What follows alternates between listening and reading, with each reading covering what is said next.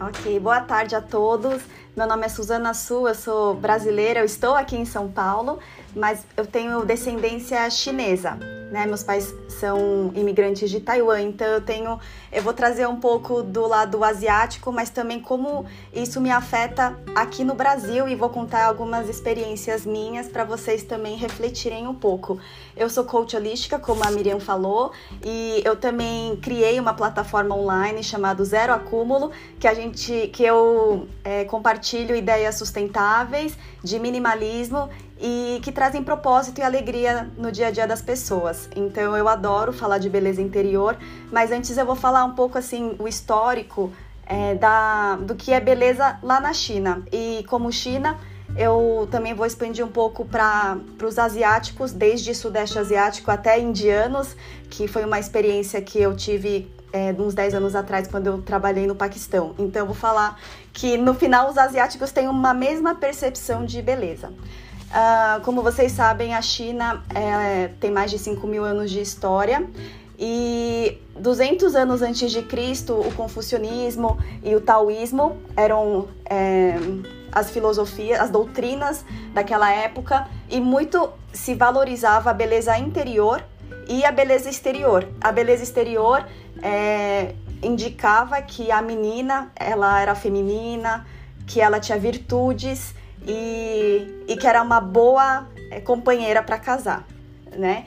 Aí os anos se passaram e o como que fala? É, a percepção de beleza hoje em dia, infelizmente, ainda é daquela mulher feminina é, com os olhos grandes, né? E como vocês sabem, a maioria dos asiáticos não tem é, essa pálpebra. Eu tenho um pouquinho, né? Vocês conseguem ver, mas a maioria, mais de 50% da população chinesa, coreana, japonesa, nasce sem. E eu acho que a gente tem que discutir sobre isso porque entra na parte de autoestima e até saúde física da mulher, né? Quando ela se submete a é, tratamentos cirúrgicos, usa muito cosmético. E o que, que é bonito também lá na Ásia é, a, menina, a voz. Vocês acreditam que eles prezam pela voz fina e agradável? Então, quem tem uma voz mais grossa, quem é mais robusta, é, é tida como feia e masculina. Lá na Ásia, o formato do meu rosto é considerado masculino, porque ele é mais quadrado. Lá, o ideal é o formato um pouco coração, né, com o queixo fino e os olhos amendoados e a pele bem branca. Por quê? Desde daquela época antes de Cristo, é, tinha aristocracia, é, de, a cor da sua pele dizia muito a sua condição social. Então, as pessoas com a pele mais escura é, eram porque trabalhavam, né, como camponeses, é, na parte externa. E então, quanto mais branca, era assim mais rica. No Brasil, a gente gosta de tomar sol, ficar bronzeado. Aí, quando eu vou lá para a Ásia, todo mundo fala: ai meu Deus, você precisa passar esse creme clareador, você tá muito escura. Então, é, eu acho super relevante a gente falar sobre isso, né? Essa mescla Brasil, África é, e Ásia, porque é completamente um contraste. E vou contar uma história que aconteceu comigo que me, me fez muito mal. É, mais de 10 anos atrás, eu estava é, passando aqui em São Paulo, em frente a uma estação de metrô, e uma pessoa, um cara, é, falou assim: nossa, eu nunca vi uma menina tão feia. Nossa, isso mexeu muito comigo, porque primeiro, ele era preconceituoso, né? Porque aqui os asiáticos sofrem é, preconceito e aquilo mexeu muito. Mesmo eu não me achando feia, você ouvindo de um desconhecido é, mexeu muito assim comigo.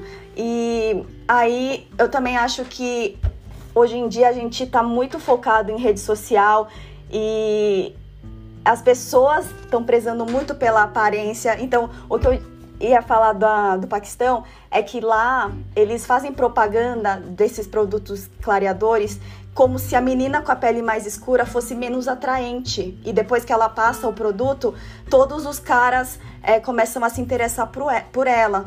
E isso lá na Ásia também. Quando eu morei na China, eu morei três anos na China, não tinha maquiagem para minha pele, porque lá só tinha duas cores de base.